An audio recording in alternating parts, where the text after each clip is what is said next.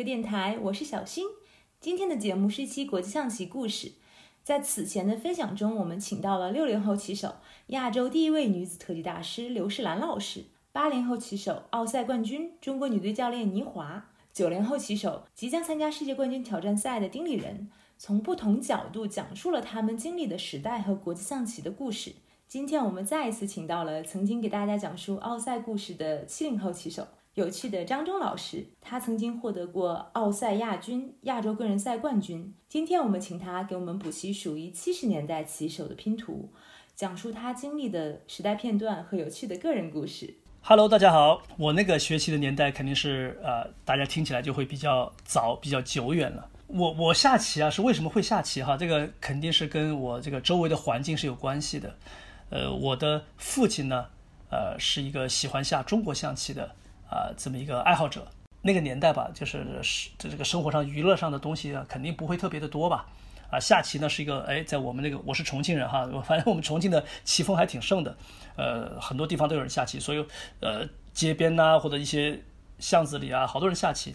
呃，就都有很多的呃朋友吧，啊，到到我家里来，我爸跟他们下棋啊，然后我我大概我记事，我一岁多开始。呃，就有这个看到人下棋的这个印象了啊！我还听我妈跟我讲，哦，他们有时候找不着我，上哪儿去找我去呢？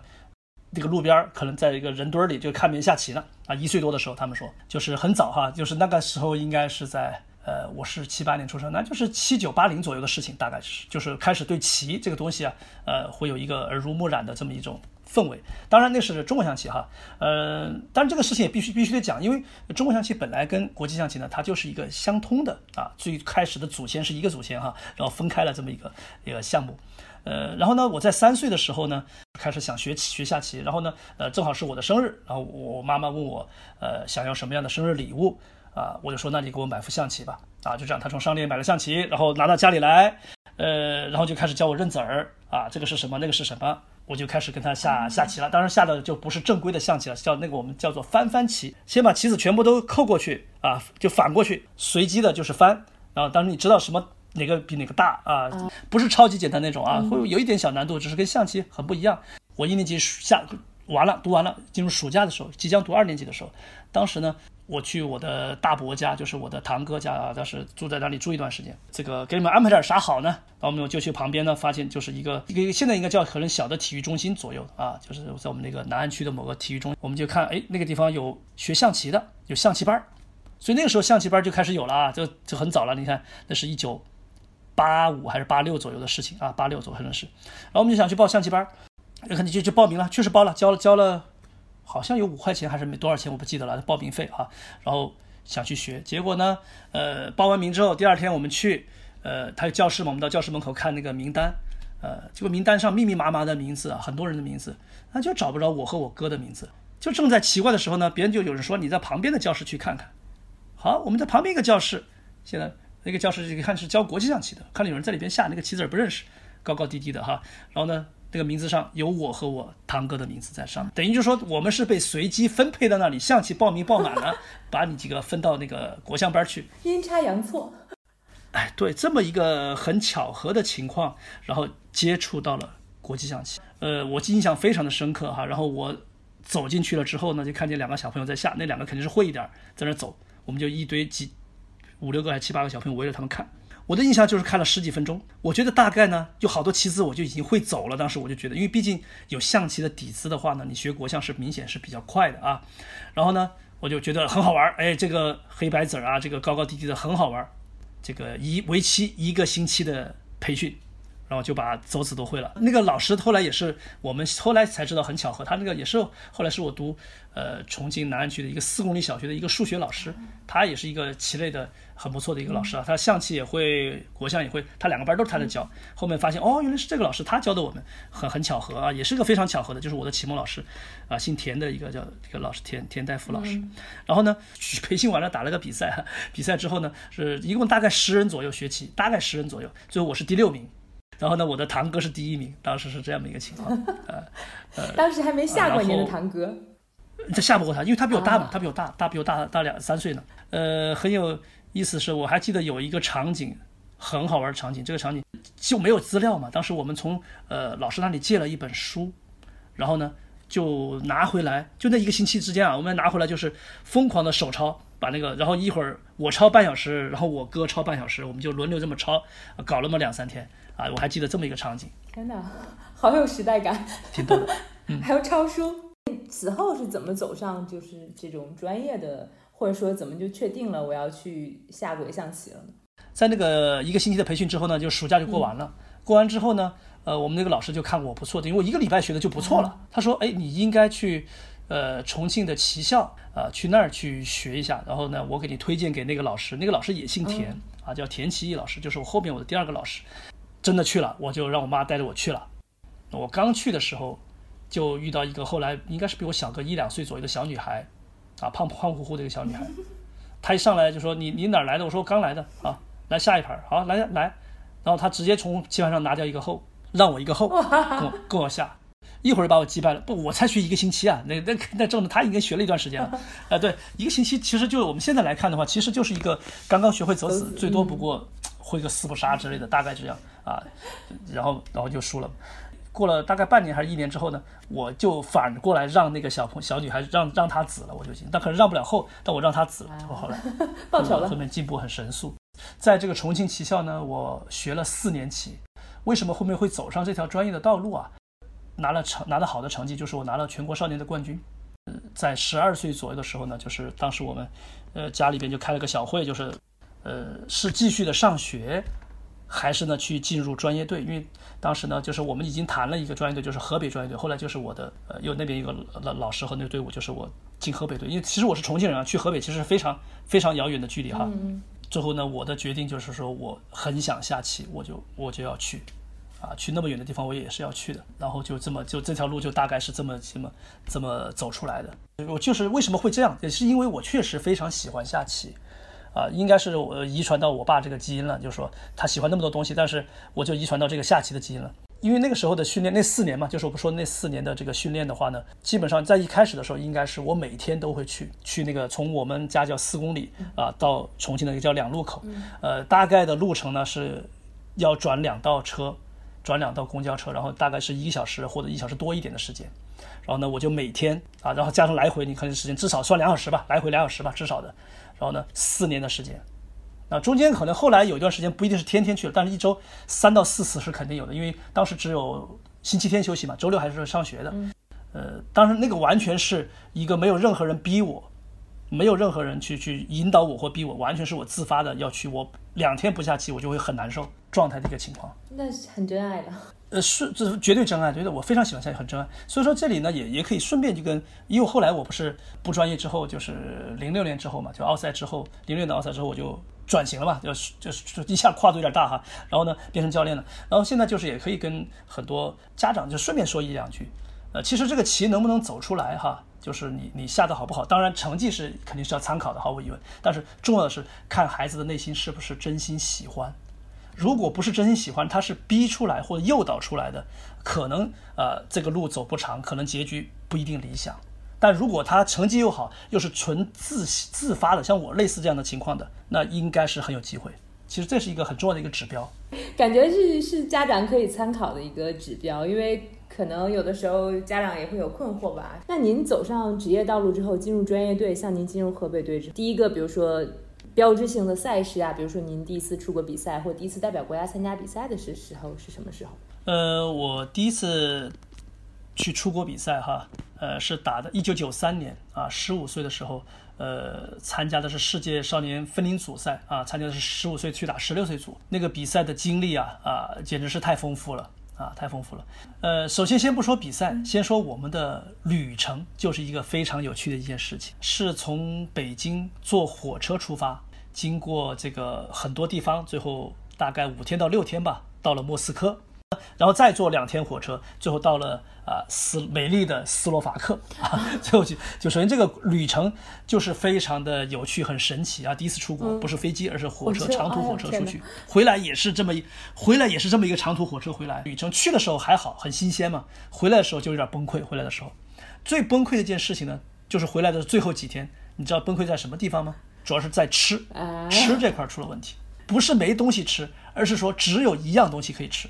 的名字叫做方便面，连吃八天。我们带了很多种不同的方便面，不同口味的啊，不同品牌的，但是还是方便面，啊，这是一个 很很重要的问题。那个时候车上没有，比如说一些你可以买一些吃的吗？还是说其实选择也不多？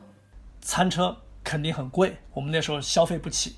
好，其次，呃，我们路上沿途呢，就是经过俄罗斯很多地方嘛，它是有卖东西的，主要卖的就是呃，他们叫做大列巴，就是面包吧，就是啊，哎，那个面包呢，又不是那种像我们现在吃那种精面包啊，是那种比较粗糙的、比较硬的，或者甚至带点咸味的什么这种面包，反正就很难下口 啊。我又不是北方人，我是个虽然我在我是重庆人、南方人啊，我去了北方待了，我去了石家庄，在北京后面集训队，但是毕竟是南方人，我就吃那些东西啊，就有点难受。啊，尽管我其实我觉得我吃馒头还是可以的，但是那个东西实在是味道跟我们吃的不一样啊，平时吃的，然后受不了啊，所以只有吃方便面，所以吃吃成了一个很大的问题啊，那是那次比赛印象非常深刻的一件事情。好，其次我们再来说到比赛，嗯，那个地方真的是挺美的，第一次出国，我看哇，好新鲜呐，确实斯洛伐克的环境还是不错的啊，那个地方应该叫做布拉迪斯拉发啊，那个城市叫做。我当时是什么身份去的呢？因为我们去打比赛的话呢，不像现在哈，现在的话，比如说你想去世界少年赛的话呢。比如说，我们会通过里程碑的选拔，现在也有啊，在最近疫情停了嘛，但之前一直有。第一名啊，就肯定可以去，然后呢，国家还给你出一些路费啊，给你一些报销啊等等这些。呃，但是我们当那但是呢，你后面的名次的人，或者甚至没有名次的人，如果你愿意全自费去报名，是敞开的，就是完全是 open 的。呃，但是当时啊，是真的是只有每个小组的第一名才能去。每个小组，我们当时有去了有十十四岁组，有十二岁组的啊，十岁组可能也有，然后十八岁组也有。然后十八岁组当时我记得是呃王磊啊，那个上海队的王磊，后面奥赛冠军成员之一，女子奥赛冠军成员啊，他是打的女子十八岁组。然后呢，呃，我们这一帮就是各个年龄组的冠军啊，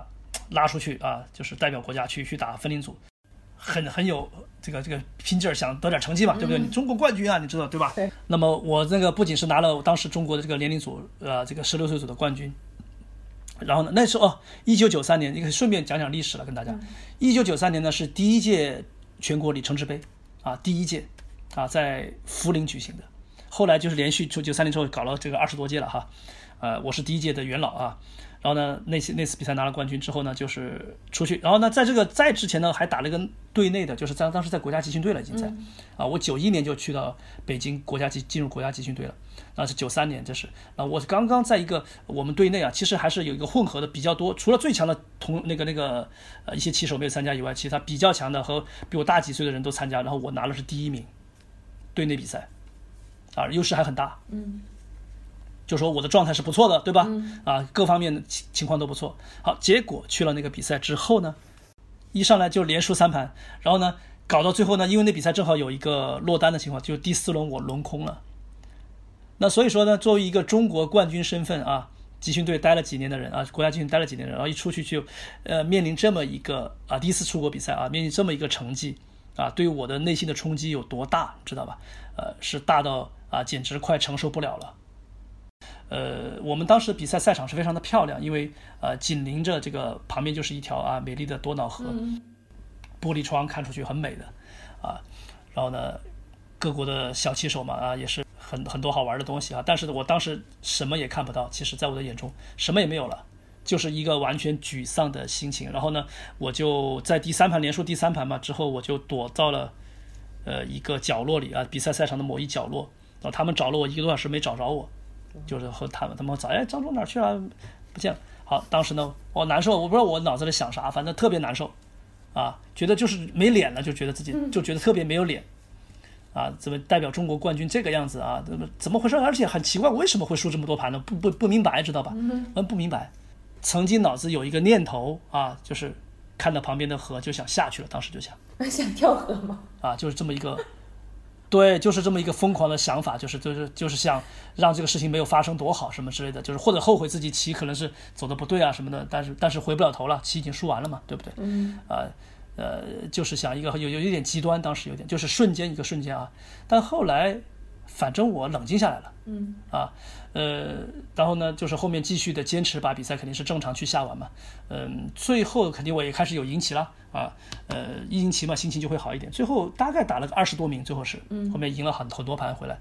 嗯，当时的冠军我还记得很清楚，当时的冠军是这个越南棋手刀天海啊，后来这也是跟我同时代。的一个棋手，也是越南的一个特级大师，吓得不说。当时别人的等级分都两千五百五十五分了，我当时我一看，恐怖的分数。当时我们是每零分，当时是啊零零分别人已经两千五百五十五了，没分没分棋手去参加比这个这个比赛的，而别人啊、这个越南的冠军啊二五五五，你即使放到现在也是一个不低的分，知道吧？也是可以的，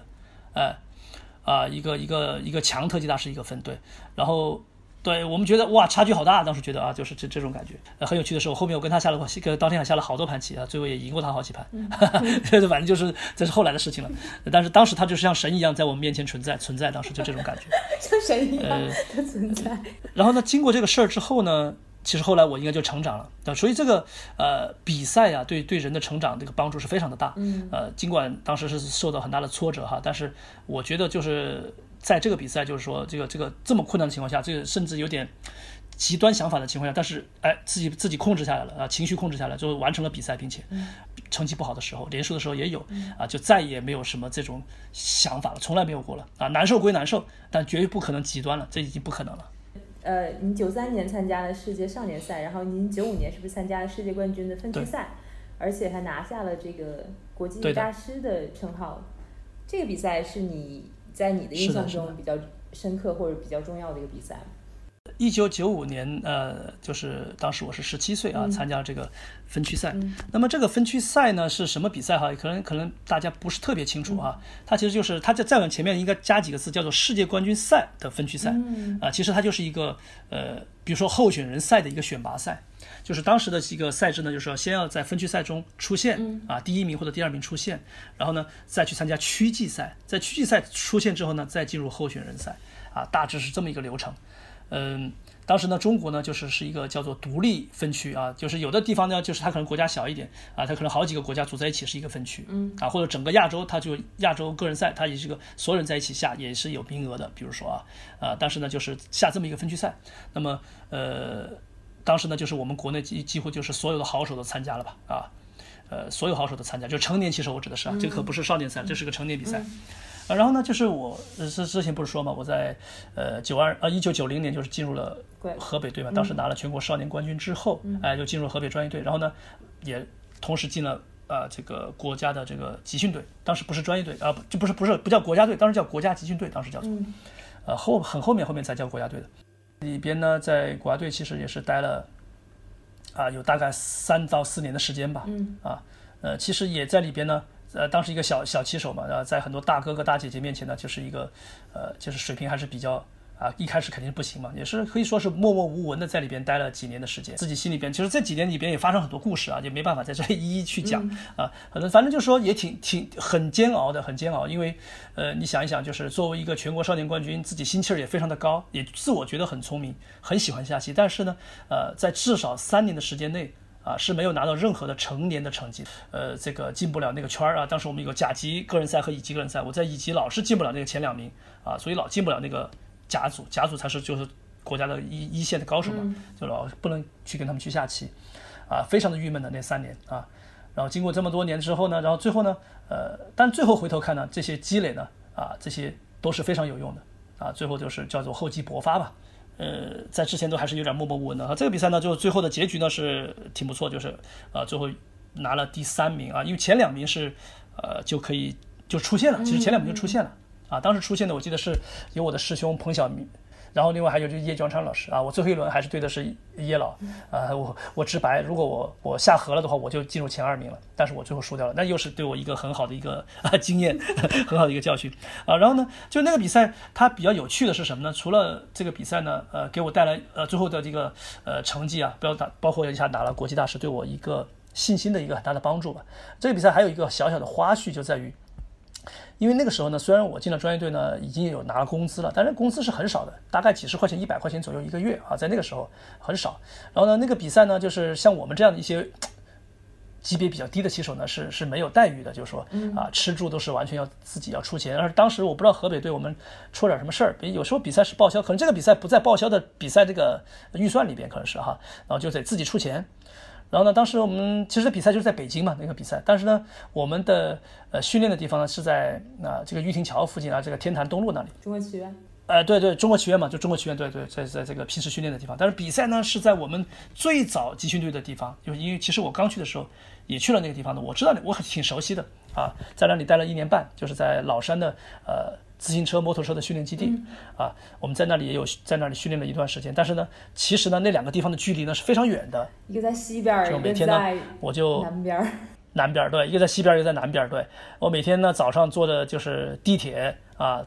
坐地铁倒倒一倒，然后呢，坐到八角村那个地方，然后呢，再走个十几二十分钟吧，然后再走到那个地方，然后呢，完了比赛完了再再回头。那么单程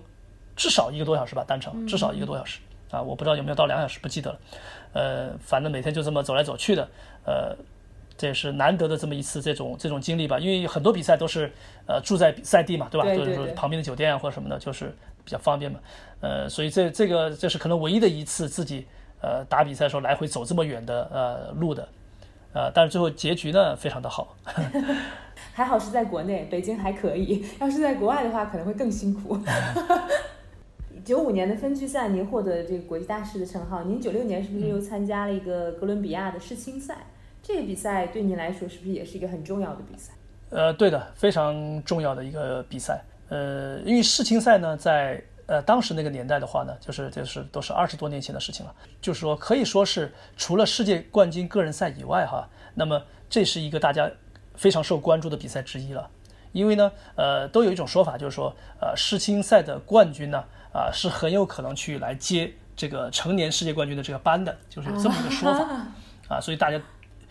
啊极为关注，因为这个比赛呢会聚集了全世界各地的。自己国家最优秀的这么一个青年去参加比赛，因为他是二十岁以下的啊，二十岁以下的青年比赛，呃，一般呢都是在十六岁以上或者二十岁之间的棋手去参加，正常点应该叫十八到二十岁之间的棋手啊去参加啊，因为我们的世界少年分龄组赛呢是从啊大概八岁啊每隔两岁一组嘛，八岁一直到十八岁都是这种叫做世界少年赛分龄赛。但是世界青年赛呢，就是二十岁以下。那么大家认为嘛，这是已经成年嘛之后嘛，就是呃刚刚成年啊。所以说为什么呃是很受关注哈？因为世界各地的这种，一般到了十八岁嘛，这个棋应该下的就不错了嘛，啊，就特别的受关注。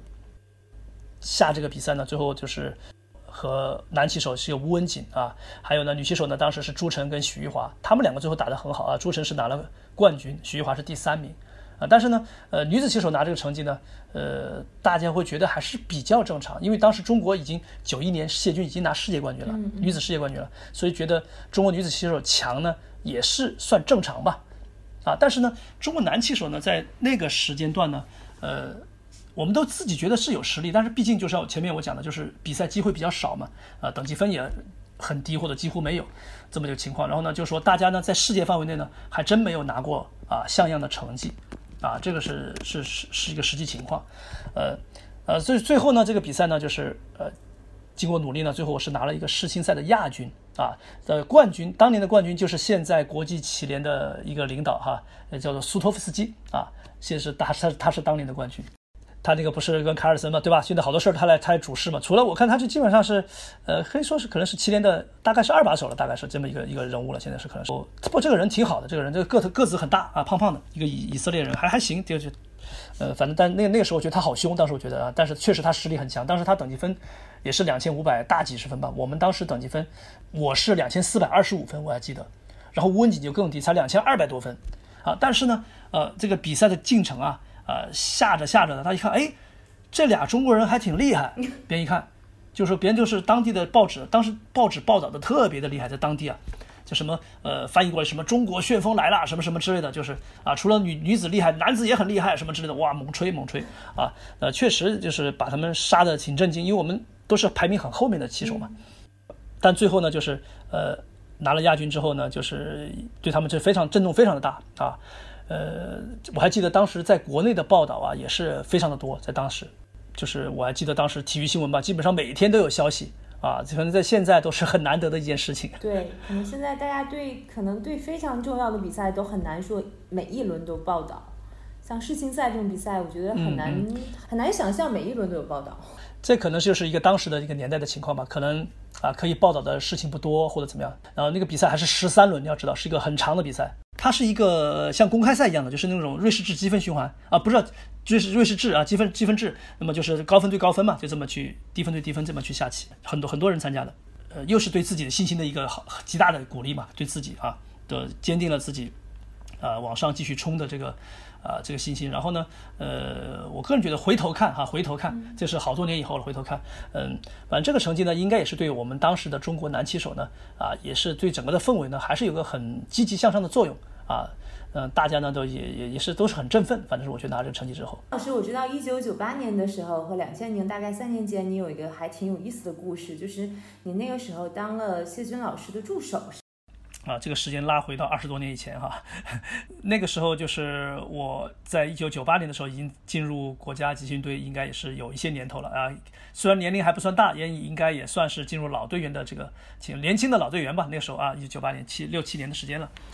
啊，当时呢是非常的荣幸哈，接到呃就是队里边的这么一个安排啊。当时他们就是因为呢，呃，我们都知道呢，就是呃谢军大姐呢，就是她的这个嗯，就是一个在中国国象界吧，是一个非常呃这个呃呃非常重要的一个人物吧。因为是她在一九九一年呃第一次夺得女子世界冠军之后呢，也是啊带动了我们中国的国际象棋热和包括对后来整体的这个呃发展。呃，然后呢，他呢一直呢就是我，我是一九九一年进队的嘛，呃，这个也是一个顺便再带点有趣的小小故事哈，因为当时我刚刚一九九一年到了北京，然后呃进入国家集训队的时候呢，那个时候的谢军还没有成为世界冠军，啊，就是我在那个时期就是遇见并认识了他。啊，当时呢就是当在在他的眼中当然是一个超级小小弟弟了哈，就是我还跟他一个非常巧合，刚去没几天就不知道什么原因，就是我跟他俩还撞了一下。啊，这个他肯定不记得，但是这个事情我记得，现在记得特别的牢。当时很瓷实的撞了一下，但是一个意意外，就是说那俩人都都没注意就撞了一下，好，让我留下一个深刻的印象。啊，后来呢，他就夺了冠，然后呢，啊，他的故事也是很传奇了。这个我这就呃，到了一九九八年呢，啊，就是队里边就是呃来安排我来当他的呃教练组成员吧，也可以称为助手，也是或者说教练组的这个呃。另外的一个教练，因为当他的主他的主教练呢，就是是叶江川老师。然后呢，一般呢就是呃都会给他配备一个到两个啊，就是其他的辅助的助手或者是教练啊，这是属于呃队内的这个安排。但是呃之前呢，他每一届呢都有不同的那个，除了叶老师不动以外啊，其他都有总有每一次的世界冠军赛或者卫冕赛，他都是有不同的老师教练或者是一个骑手啊来陪伴着他啊，同时来进行训练。嗯，所以呢，对对于我来说，对于我这个二十岁左右的年轻人来说，得到这么一个呃任务也好啊，这么一个安排也好，我其实是觉得非常荣幸的，啊，也是很开心的，觉得这是一个很大的荣誉。然后呢，就是非常积极的呃投入到了这个训练当中来，一起训练，来对他希望对他有所帮助吧。然后就是我们主要呢，就是我们三个人啊，这么一个训练小组，呃，做了一个呃挺长时间的训练和准备啊，为了他的世界冠军赛。那那个时候，我知道可能说，呃，那个时候还比较流行，就是男子棋手去帮助女子棋手准备一个大赛，比较有时代特征的事件。嗯，就说像比如说我们拿现在来说的话呢，可能这样的一个情形会少见一些了。呃，当然也我们可以看到世界上有很多的这种呃这种训练团队啊组合，包括卡尔森也有自己的团队哈，或者一些嗯女棋手也有自己的团队。但是呢，我相信嗯更多的呢应该都是一些商业的行为。啊，当然也不排除可能他大家是有好的关系哈，呃，才会在走在一起嘛。但是呢，这是一个基础哈。但是呢，肯定也是后面背后是一定有商业的行为的，比如不管是有赞助啊，还是奖金的分成啊等等，呃，肯定是更加市场化和商业化。但是呢，那个年代呢，呃，的确呢，我们考虑的没有那么多啊，也也跟年代不同嘛，对吧？然后呃，我们都是听这个队里的安排，嗯，那是就是那个时代的一个特色吧。呃，事后想也没有什么啊，我觉得一个是时代特色，一个是当时我们脑子里想的根本就没有什么钱这个事儿，在当时哈，呃，就是对于我来说，我就是觉得是一个呃一个很有意思的事儿啊，呃，很荣誉、很荣耀，然后呢，呃，也很有挑战性，然后呢。两年多的这个一起的训练的话呢，我觉得对我自己的这个啊各方面也是得到很大的帮助啊，棋力上也好，和对这个高水平棋手的这个啊这个理棋力的理解也好，因为呃不管是叶江川还是谢军啊这两位呃当时在我看都是大哥大姐的 这种，就是老师的这种情况，我觉得他们都是当时中国国象棋的水平的代表，呃然后对我呢是很有帮助的。谢军呢是在呃一九九八年呢是是要跟呃俄罗斯的加里亚莫娃啊他们两个人是要。啊争夺世界冠军啊。然后呢，第一次呢，就是反正因为可能是条件的原因，或者是呃加利亚莫娃的心理的原因，然后他呢啊没有如约的呢到沈阳来参加比赛啊。然后那一次呢，等于他就弃赛了，算是。然后在一九九九年的时候呢，呃，最后呢就是加利亚莫娃呢又回到呃这个正轨啊进行谈判，大家最后呢达到一个都接受的一个。比赛的条件，最后呢，就是比赛呢，世界女子世界冠军赛呢，分成两个部分举行。啊，前半段呢是去到加里亚莫娃的家乡，在俄罗斯的喀山啊那边，啊，后半段呢回到中国，然后在沈阳。然后那一次呢，九九年呢是，呃，谢军呢就是战胜了，呃，加里亚莫娃。啊，那个经这个经历呢，应该是最最进行的很长啊，也是非常的。呃，刺激也很振奋的。呃，我个人的感觉呢，就是呃，之前呢都是很多兴奋之情了啊，但后来进行到后面的时候呢，其实呃是有一点累的，确实有点累的，因为呃训练起来呢是非常的辛苦啊，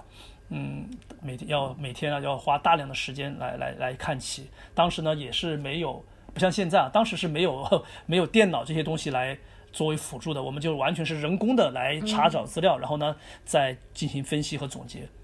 呃，所以跟现在的比赛的准备也很不一样。嗯，那个时候的人工的流程是什么？比如说你们是还要从奇书上吗？从杂志？你们那个时候的信息获取渠道是什么？呃，就是像你说的这个，大概是这样子，就是主要是通过奇书杂志。嗯，呃，但那时候就这些东西嘛，因为没有电脑的这些东西，或者有，即使有电脑，应该是有一些电脑了。呃，一九九几年的时候，已经有卡斯帕洛夫跟更深的蓝是有呃交战了。但是还是那个时候是不成熟的软件，还不成熟，不像现在是呃随手可可得的一个软件。每次出行或者每次训练都是有几十上百本书可能在我们的身边啊，在我们的棋桌旁或者是在行李包里边，对，然后翻阅棋书，然后去查找相关的对局啊，这个是当时的一个情形，还蛮有 蛮有蛮有时代感的一个场面。包括这件事情，可能就像你说的，你们作为一个助手，做一个团队一起工作这件事情，还是包括你们这种。准备的过程啊，工作的过程啊，都还蛮有时代的感觉的，就是可能跟现在完全不同，完全不同了。那个二十二三年以前的事情真的是完全不同了。嗯，在九九年之后呢，呃，又是到了两千年啊，就是两千年呢，就是女子的世界冠军赛呢，当时又做了一个改革啊。嗯，就是说那时候还是传统赛制嘛，就是后面就是后面就有点乱啊，后面有点乱，就是呃传统赛制呢又变成了这个世界杯的淘汰赛制啊，然后呢到后来最近这几年呢，就是最才又改回了啊这种传统赛制啊，中间发生了很多奇奇怪怪有点乱的事情，反正但是呢在两千年的时候呢，当时是第一次呢变成了女子世界杯的淘汰赛，那个比赛呢就呃叫做嗯。就是他们不叫世界杯，叫做就叫世界锦标赛，但是变成淘汰赛，就跟现在我们看到是男女世界杯一样那种，啊打淘汰。然后呢，呃，对，然后呢，谢军呢又在那次比赛中呢，呃，最后又获得了冠军，啊，然后。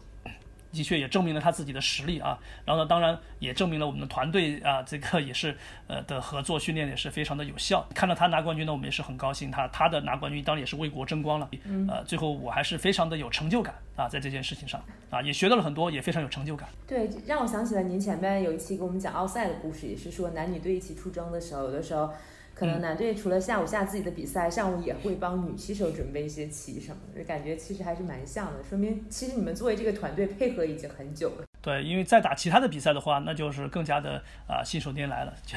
是的。我看到您两千零三年参加了一个国际象棋，是不是一个非常非常经典的一个比赛，叫维克安泽的这个比赛？啊，这个比赛您可以帮大家介绍一下。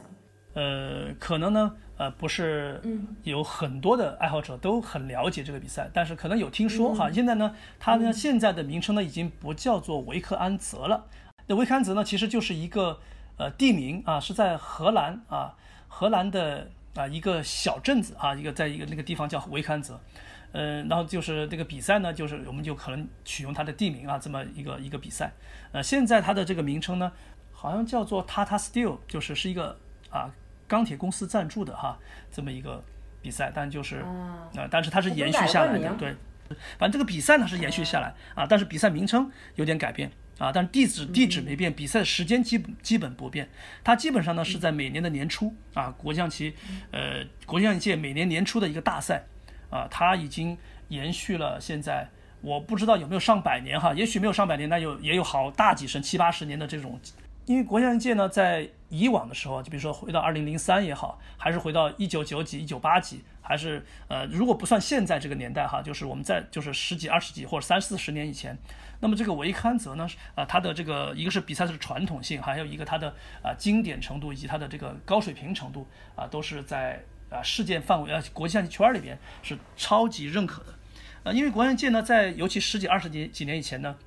呃，真正的就是，呃，在超级一流圈的，就是我们比如说，什么叫超级一流圈哈？就是说卡尔森现在，呃，卡努阿纳丁立人啊，呃，什么阿南德啊，什么什么什么，呃，费罗加呀，超一流棋手，哎，这种超一流的两千七百大几十分的超一流棋手，他们的一个循环圈的邀请赛啊，是这么一个情况，为数不多的啊，一个，我认为，我个人认为它是最经典的一个比赛。啊，呃，现在没有什么比赛还可以超越它。呃，也许是最近几年美国出了一个新菲尔德的那个一个新的赞助的比赛啊，那个可能是一个新的经典，但是它毕竟才几年的时间，呃，跟这个还是无法去去完全去媲美的啊。已经三八年开始举办的，原来是一个荷兰的地方的小型比赛，然后二战一九四五年停办了一年，然后就开始一九四六年开始变成了一个非常大的国际的比赛。啊，一九四六，那坚持一坚持到现在了，那是，呃，快快快快八十年了，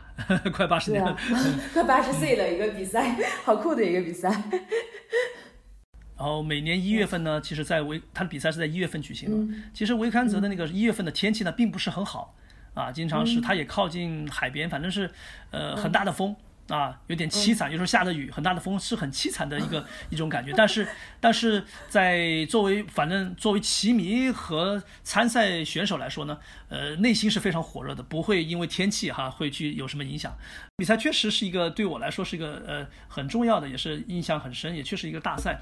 二零零三年这个比赛呢，嗯。首先，维康泽他呢是这样，刚才我们前面说到是那个叫做超级循环圈嘛，嗯，它是分维康泽比赛呢，它是分成 A、B、C 啊，当时是分 A、B、C 三个组，到现在可能还会延续到有 D 这个组啊，就是加起来的话呢，参加人人数也是很多。下面呢就越往后面，比如到了 D 组，可能就是一个公开组了啊，就是啊各种的呃爱好者参与那种那种比赛。那么 A、B、C 组呢都是这种啊循环圈啊，每个循环圈呢的人数大概都是十四人左右。啊，一个十三轮的这么一种比赛，啊，当时呢，我去参加的呢是 B 组啊，得到呃组委会的邀请啊，去参加了 B 组，呃，B 组呢，呃的参赛人员呢，呃，大概都是一些呃，他会这么一个安排，他很有趣的，他是比如说会安排几个女棋手在这个里边，啊，两三个或者三两三个左右的女棋手，三四个或者四五个的年轻棋手。啊，比较有希望的十来岁的，比如那次我那次的其中一个参赛的选手，他的名字叫做卡尔亚金，啊，那个时候他才，对，那个时候他应该是才十三岁，对的，俄罗斯的卡尔亚金，对，二零零三年嘛，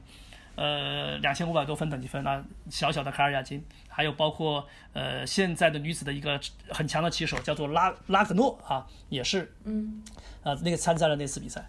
呃，然后呢，就是还就其他呢，就还有一些，比如说啊，当地的一些实力的棋手和邀请一些像我这样的呃成年的，但是呃有实力但又不是最一流圈的这种棋手，所以组成这么一个呃小组的人员啊来打比赛啊，就是 B 组选手 有一个福利是什么呢？就是说你如果取得冠军啊，在下一年的时候，你就可以受邀去参加啊那个超级循环圈圈的 A 组比赛，这是一个这么比赛的这么一个呃赛制啊背景大概这样。然后呢，呃，这里呢就是呃继续讲这个故事中间的一些故事哈。二零零三那一年，我们大家其实是会有一个印象，它是一个什么年呢？其实是非典年，对不对？疫情年。嗯，但是呢，我参加的时候呢是呃是零三年的一月，呃，我的印象是当时呃我我从广东那边嘛，然后去去，对对对，他在三四月份起来的，对，然后我比赛是一月嘛，但其实。可能在一月或者十二月的时候，可能就已经有了啊，但是但是大家没有爆出来或者没哎没有发现。那其实那时候据说香港可能一月份是不是就有啊？怎么？反正我当时就在深圳的，当时啊，反正我就那时候过去的啊。然后呢，呃，然后呢，我呢到了那个赛地之后呢，其实我在出发之前呃就有发烧了啊。如果按照疾控的要求的话，我可能是出不去的。但不过当时是没有这个说法嘛，你没有公开的一个报道嘛，对吧？呃，但是呢，就是我确实是一个带病呃去参赛的一个情，没有想当时没有想那么多哈，没有想，只是回头一看，哎，怎么还有后面还有非典这个事儿呢，是吧？当 而且我又是在所谓的就是这种这种区域去的哈。好，呃，当然是我肯定是一个普通的疾病了，肯定不是非典了。非典的话，那个那个太厉害了，肯定是我就 over 了。然后呢，呃，就带着这个发烧的情况还挺重。我出行出行几天就发烧，挺厉害的。然后呢，当然到了可能出行的一两天呢，就降下来了。但是到了当地之后呢，仍然是一直是带着低烧在比赛，大概打到一半左右的时候才好。但是这种情况呢，呃，却是一点都没有影响我的比赛，啊，其实是不影响的。因为当时就是说我我在参加这个比赛的心情啊，是超级的呃激动的，知道吧？就是超级的有目标感的，因为我的目标就是要去拿那个第一名。我觉得我必须拿第一名。参加 A 组的比赛。对对对，因为那个时候其实二零零三年呢，你说也是从现在看是早期哈，但对于对于当时我其实也年龄不算小了，就到二零零三时我已经二十五岁了，我从来没有参加过任何一个的超级比赛。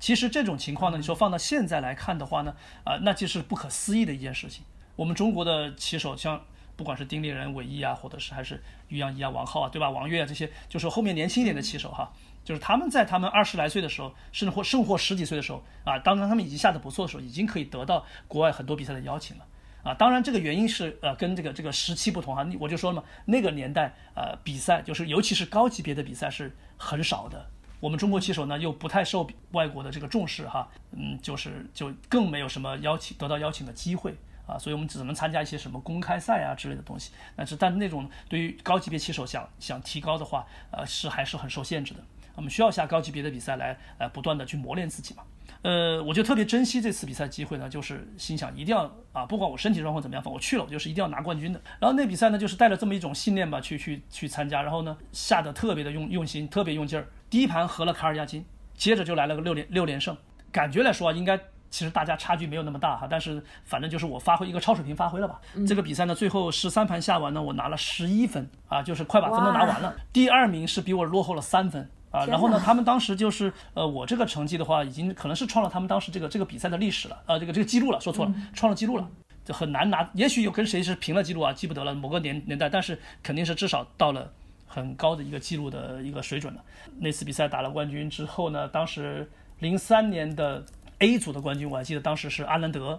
啊，我还跟他最后领奖的时候跟他站在一起，但是照片我现在找不着啊，但是印象很深，就是呃。他就说啊，明年等你过来了什么之类的啊，大概这个意思。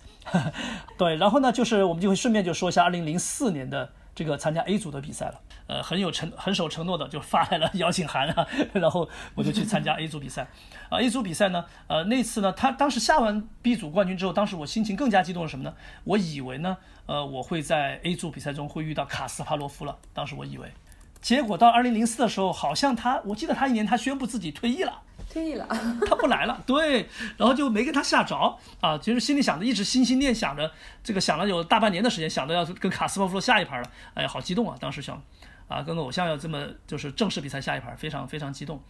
结果他没没下着，但是呢，这个比赛呢，后来参加的选手呢，还是当时基本上是最强的棋手啊，当时比如说有克拉姆尼克呀、阿南德呀、托帕洛夫啊。啊，斯维德勒呀，等等，还有什么英国亚当斯啊，等不不管是所有吧，基本上是啊，这十四个棋手里边啊，除了我排除我之外啊，另外十三人呢，啊，大部分都是世界排名前十左右的棋手，呃，所以那次比赛呢，虽然最后应该是倒数第二名啊，第十三啊，第十四名，第十三还是第十二我忘记了，反正差不多，反正最后一两名了，呃，第十四名是那个呃年龄大一点的啊，曾经的世界亚军迪曼啊，当地棋手，我是赢了他吧，其实前面下的是不错的。啊，但是后面呢，呃，输给了像阿兰德啊这样的一些棋手，呃，输给了亚当斯和阿兰德。但其实中间我有几盘棋也是有赢棋哈，但是最终呢，结果呢，反正是亏了几盘。呃，但现在再回头看呢，其实仍然是啊一个一个正常的成绩啊，就是水平就是比别人弱一些，呃，能和很多盘赢个一两盘也是不错了。然后，然后这个比赛呢，就是呃下得非常开心吧。呃，不过呢，在后来呢，就是。啊，像这样的比赛机会呢，就还是还是很少很少啊，基本上是没有的啊，对发展来说是非常难的。嗯，那那个时代是不是呃，我们就像您说的，男我国的男棋手获得邀请的这种比赛的机会还是非常的少？呃，就是其实的主要的原因的话呢，呃，应该就还是就是前面我讲到了，就是还是比赛本身啊，就是说所谓的这个赞助商啊，大赛啊，它不是特别的多，呃，跟这个有一定的关系。像现在又过了快十几二十年的时间了啊，会相比当年的话呢，现在的是高级别棋手啊，呃，其实就其实范围已经扩大了，就之前可能就前十来位的棋手。啊，有很多的邀请，但是现在已经扩到前二十多、前三十多，我觉得一般基本上都会呃在这个或者那个比赛中出现，呃，比赛机会多，说明呢现在的国际棋联呢也是有了一些不错的发展，嗯，这个也是能通过这个对比能看得到。对，我看今年还有很多女子比赛的奖金也提高了，可能大家比赛的机会又变得更多了，非常接近世界冠军的时刻，两千零五年的时候，呃，就是二零零五年世界世界杯团体赛。是无限接近了吧？呃，接近这个团体冠军、世界团体冠军的这个称号。呃，一个是也缺乏一点点运气啊，另外呢，呃，也由于呢没有如此接近过这种哎这种位置，然后呢导致在临前的一晚啊，最后关键最关键的一晚呢，那一轮那一晚呢，就是没有太休息好啊。然后最后呢，再回头说呢，这个体育比赛呀，还是要看实力。呃，实力呢，应该是有一定的欠缺。运气呢，也是建立在一定实力的基础之上的，综合的原因吧，导致最后没有拿到这个呃冠军。就是二零零五年的世界团体赛呢，那次呢是在呃以色列呃比尔谢瓦这个城市进行。呃，当时呢，我们中国队呢，呃是由呃我还有卜祥志、张鹏翔、倪华，还有另外两个队员呢是周建超跟梁冲，我们六个人呢组成的这么一个队伍。呃，来参加这个比赛。那么世界杯团体赛呢，是跟奥赛这样的团体赛呢，是还是有很大的不同的。呃，主要的不同就是在于这个参赛队伍呢，它是有限制的。奥赛呢，就是一个公开的团体赛啊，什么国家地区只要你啊，就这个这个想来你就可以来报名就行。那么世界杯团体赛呢，它是一个呃限额的，你只有十个队参加。那么东道主一个队啊，那么上一次的奥赛的前五名啊，再加上啊。各个州的，比如亚洲冠军、欧洲冠军、美洲冠军等等啊，组成的这么一个呃相对比较精致的啊水平比较高的这么一个比赛，一个团体赛，就是呃，然后大家会打一个单循环的比赛，下九轮棋这样子。嗯呃，然后呢，我们中国队呢，呃，在那个时候也显然呢，就是在等级分的这个排名上呢，肯定是呃呃比较低的啊，排在后面的。十个队的话，我觉得我们应该排在五位、六位之后吧，大概七八位左右。我觉得的话，哈，应该是这么一个排名。那肯定不是什么什么冠军热门了，能进个以往的我们中，对对对，能进个前六名就算是不错了。应该按一般的感觉的话，哈，呃，进入河北专业队和国家集训队不久呢，当时我记得我们中国队参加过一九九三年九三一九九三年的在卢塞恩的有一次的世界团体赛，呃，世界杯团体赛，当时呢我们。呃，几个呃大哥吧，就参加了比赛呢，呃，他们下的很好，然后然后呢，回来还给我们讲他们下的棋，给我印象就很深刻，就那个时候对我一个一个都有一个很好的一个一个影响吧。然后现在轮到自己来下这个世界杯团体赛呢，呃，没有想那么多吧，一开始肯定大家都没有想过我们会什么冲击冠军，当然我们会特别尽力的去下棋就是了啊，争取更好的名次。下着下着吧，发现我们越下越好，哎。这个越下越带劲，对，越下越带劲，对。然后呢，就不停的在赢。这个当时呢，我们打的团体赛制呢，跟现在有所不同的是，我们比的是局分。局分就是说，呃，每一盘棋的分都算，而不是打场分。场分就是说我我我那个四比零赢和二点五赢是一个意思啊，他都先算场分，最后同分了之后才会比局分啊。那么当时呢，我们不是比场分，直接比局分。所以呢，我们中国队在那个时候呢，啊，就特别厉害。包括零六年的奥赛也都是有类似的情况，就是我们呢对到稍微弱一点或者稍微发挥不好的队呢，我们赢起来特别的狠，经常三比一、三点五啊去赢别人。哎，对，像俄罗斯队去赢别人呢，他们经常能赢，但今天一赢就只有二点五，最多三比一，所以他们就分数就，哎就不如我们。所以呢，在二零零六年的奥赛之后呢，也顺便讲这个赛制的改革哈，他们应该是看到了中国队的这个崛起啊，然后呢。有意识的，或者是他，呃，要么是因为中国队，或者是至少是跟中国队有一定的关系。那么零五零六年呢，中国队差都差一点拿到了这个，那个这个团体冠军，世界团体冠军嘛。所以呢，从零八年奥赛起呢，他们就把这个规则变成了先比场分，再比局分了，就是都很有说明中国棋手的这个下法，他这个战法呢，就是很有冲劲，很容易去抢分啊，跟这个是有一定关系的。呃，然后就很犀利吧，下法进攻力比较强。啊，这是中国棋手的一个特点哦。然后这个比赛呢，最后下下下呢，下到了这个第八轮的时候，要第八轮结束，准备进入第九轮了，我们都还是一直领先，领先很多分哈。但是最后一轮呢，就遇到了呃自己的最为关键也是最难下的一个对手俄罗斯队。呃，我们呢在这个当时的背背景就是说，我们如果在四盘棋里边只要拿到一分，也就是赢一盘或和两盘啊，我们就会将将那一次就将会成为这个世界冠军。我们没有成为世界冠军嘛，因为我们只拿到了零点五分啊，就是补强式和了一盘，剩下的呃张鹏翔、倪华和我，我们三个人呢都输了。几率有点小，是的，现在如果这个事情呢，在现在的呃情况呢，已经是不可能再发生了。也就是那一次吧，出现了这么一个情况，就是呃，第一啊，中国队也从来没有这么近的接近过世界冠军啊，所以也是第一次啊，也是呢这么一次情况呢，出现了如此的呃对俄罗斯的这么一个惨败啊，后来也输给过俄罗斯啊，但是从来没有这么惨过，从来都没有这么惨过。跟俄罗斯我们不管是各种的友谊交流对抗，还是说正式比赛。都没有出现过这么差的一次比分，所以希望当时的就可以说是希望特别的大，但最后失望也更加的大啊，就是整个的这么一个过程和和感觉吧。呃，对于我们最后没有拿到世界冠军的这个棋手来说呢，还是很遗憾和后悔的。最后相对年轻一点的棋手，比如像卜祥志啊、倪华呀，他们都后面坚持了下来啊，他们年轻一些嘛，坚持下来之后呢，就在二零一四年的时候呢，呃，倪华呢是帮助这个。呃，中国呃，这个达到了这个奥赛冠军啊，也是呃帮助中国队，也帮助他自己吧，圆了梦。呃，当然我相信呢，这个零五年的这个经历的话呢，啊，一定是给他啊，以及给我们的这个队伍呢，是啊，也还是有很大的帮助的。尽管这个最后呃实现的时间还是有点长，过了九年，最后我们才拿到世界冠军哈。呃呃，但是这个棋呢，就过了一个时代，没错。但这个棋它的特点就是这样子的啊，就是慢慢的去积累啊。那很少有人呢能够一下子就是能够突破啊，很难的啊，突破都很难的。我知道您可能两千零六年的奥赛结束之后就淡出赛场，也就只有二十八岁。作为一个职业棋手，现在的职业生命会比较长。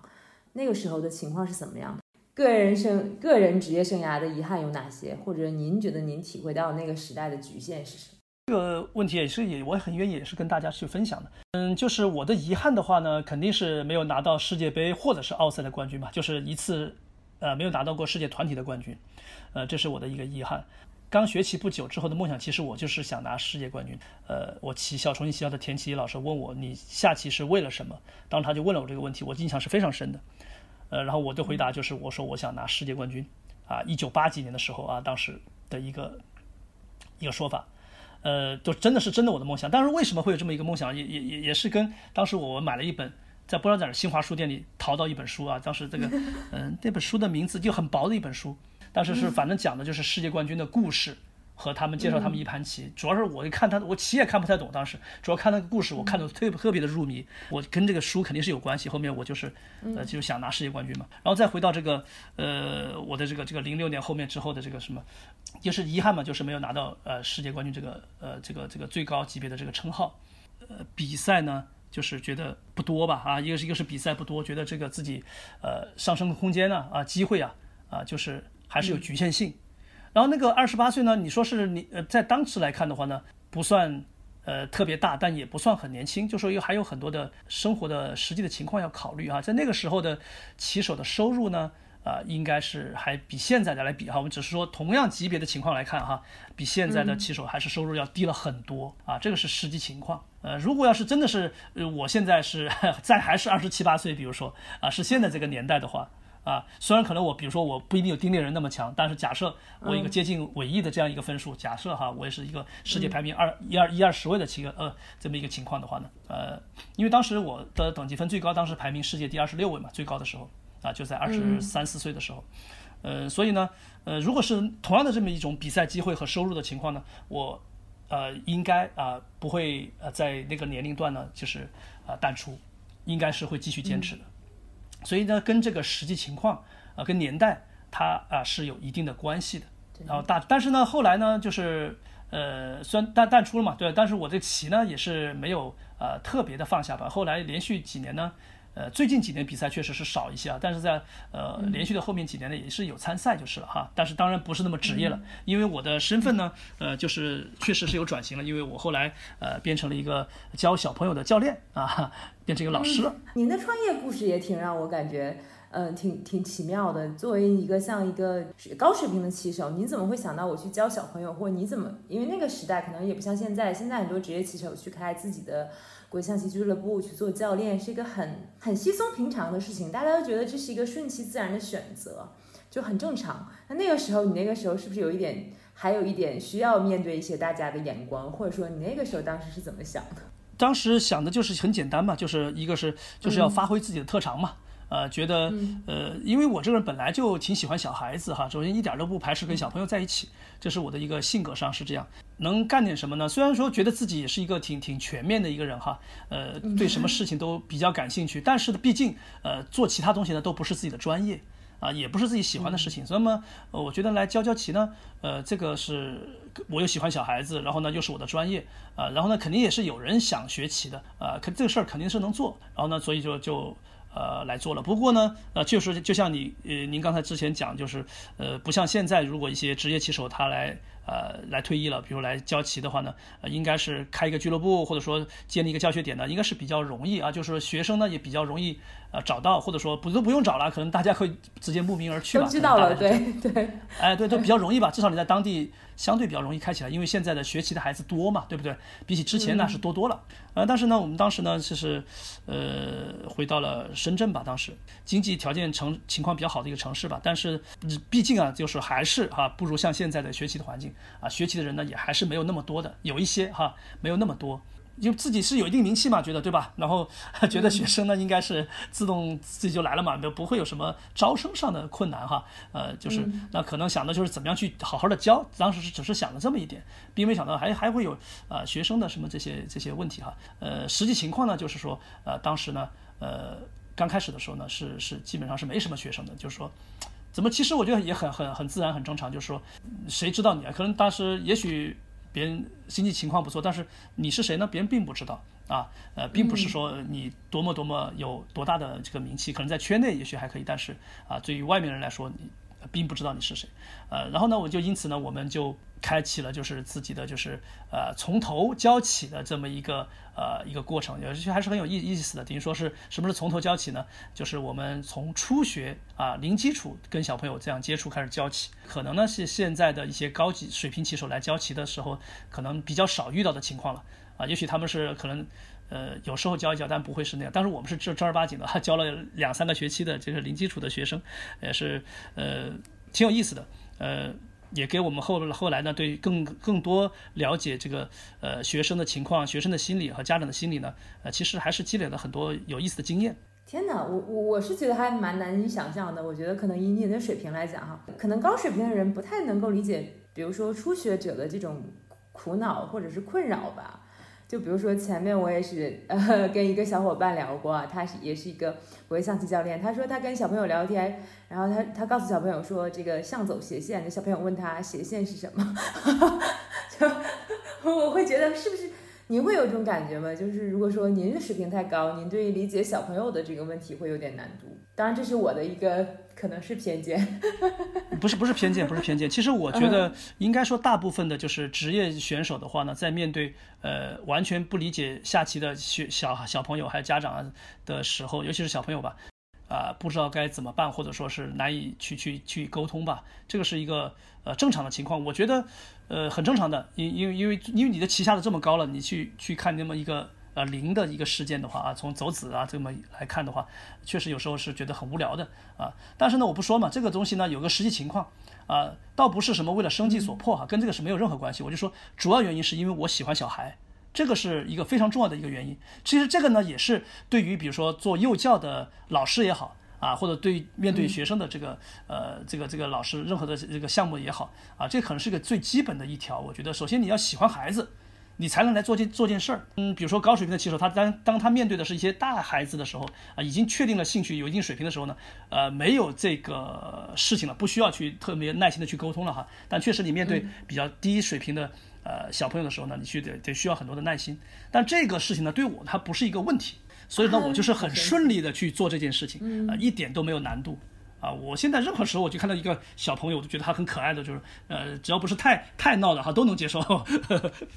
那可能是你也是比较有一个天赋，也瞬间就找到了这种跟小朋友沟通的办法，因为可能教育确实是另外一门学科。然后呃，我就是嗯我这个不是天赋，我觉得应该是遗传吧，应该是遗传，因为我的父亲就是一个特别喜欢孩子的人，跟这个是有关系的。我觉得小时候就是少年时期，儿童和少年时期的家庭对，就是原生家庭对自己的影响真的是非常的大。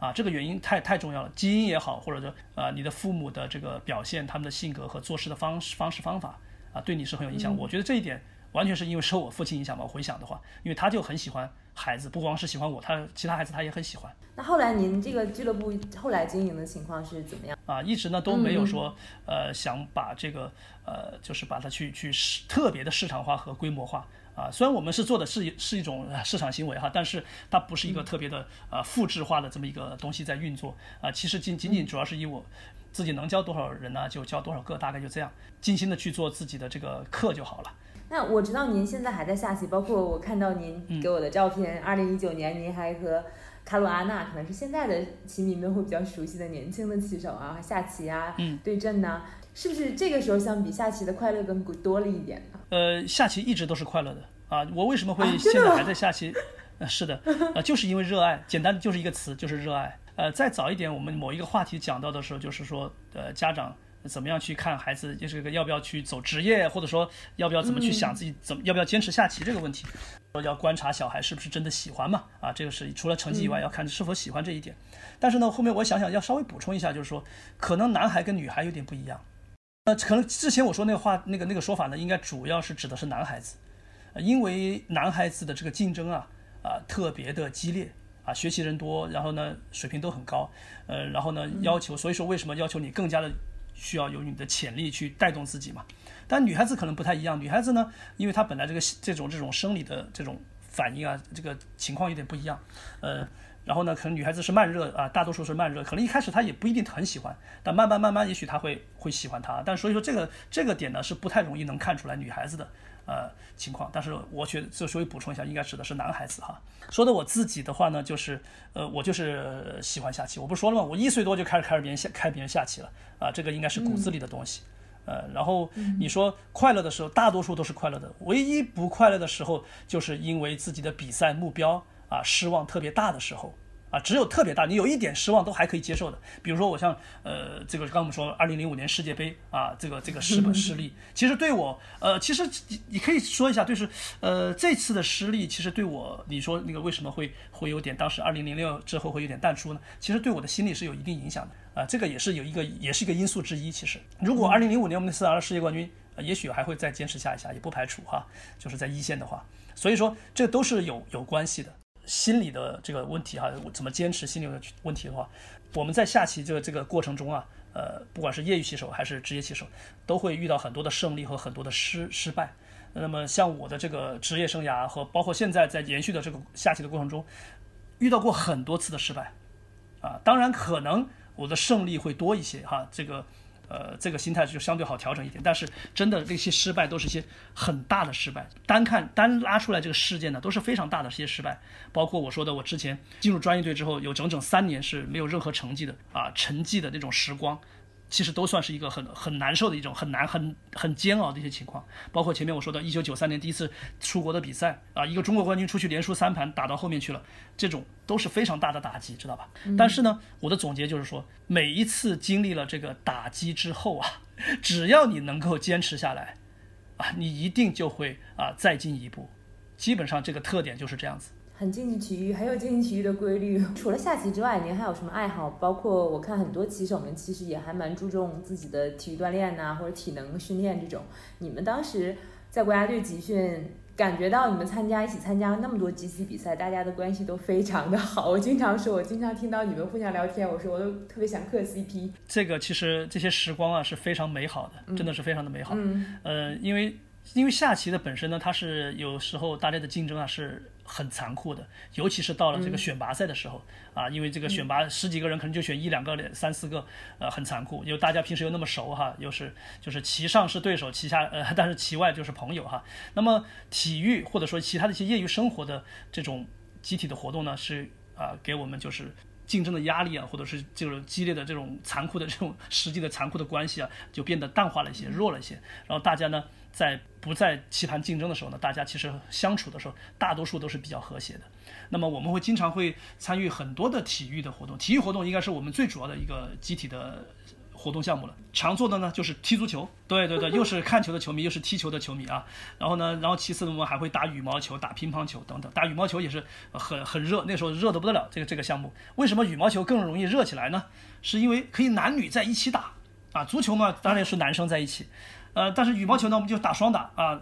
这个男双、女双或者是混双，呃，特别容易在一起。那时候，比如说你说说那个像像赵雪哈，我们之前还提到赵雪，就是很喜欢打羽毛球的一个一个女孩子。然后还有其他的很多呃女女棋手也很喜欢参与这个项目，呃，然后大家经常就是男女在一起，就是经常就是打羽毛球。然后呢，就是男生呢，就是有时候就去踢足球啊，呃，有时候呢，除了运动以外呢，我们还会去唱唱 K，然后之类的，或者去旅旅游啊，这些去一些公园玩一玩等等。呃，除了棋盘以外的这生活还挺丰富的啊。当时，呃，因为当时打电子游戏是比较少的，大家还是比较喜欢线下的各种面对面的交流和活动，所以说我觉得很幸福啊。那段时间很很那段时光很幸福，十几年的时间吧，我在国家队有有十五年，对，差不多十五年的时间，不嗯，大家过着一种集体生活，感觉很浪漫。对的，是的。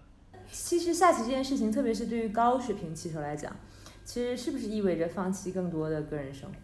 或者说是有可能寻找到一个平衡点的。如果是你要是想成为一个超一流的棋手，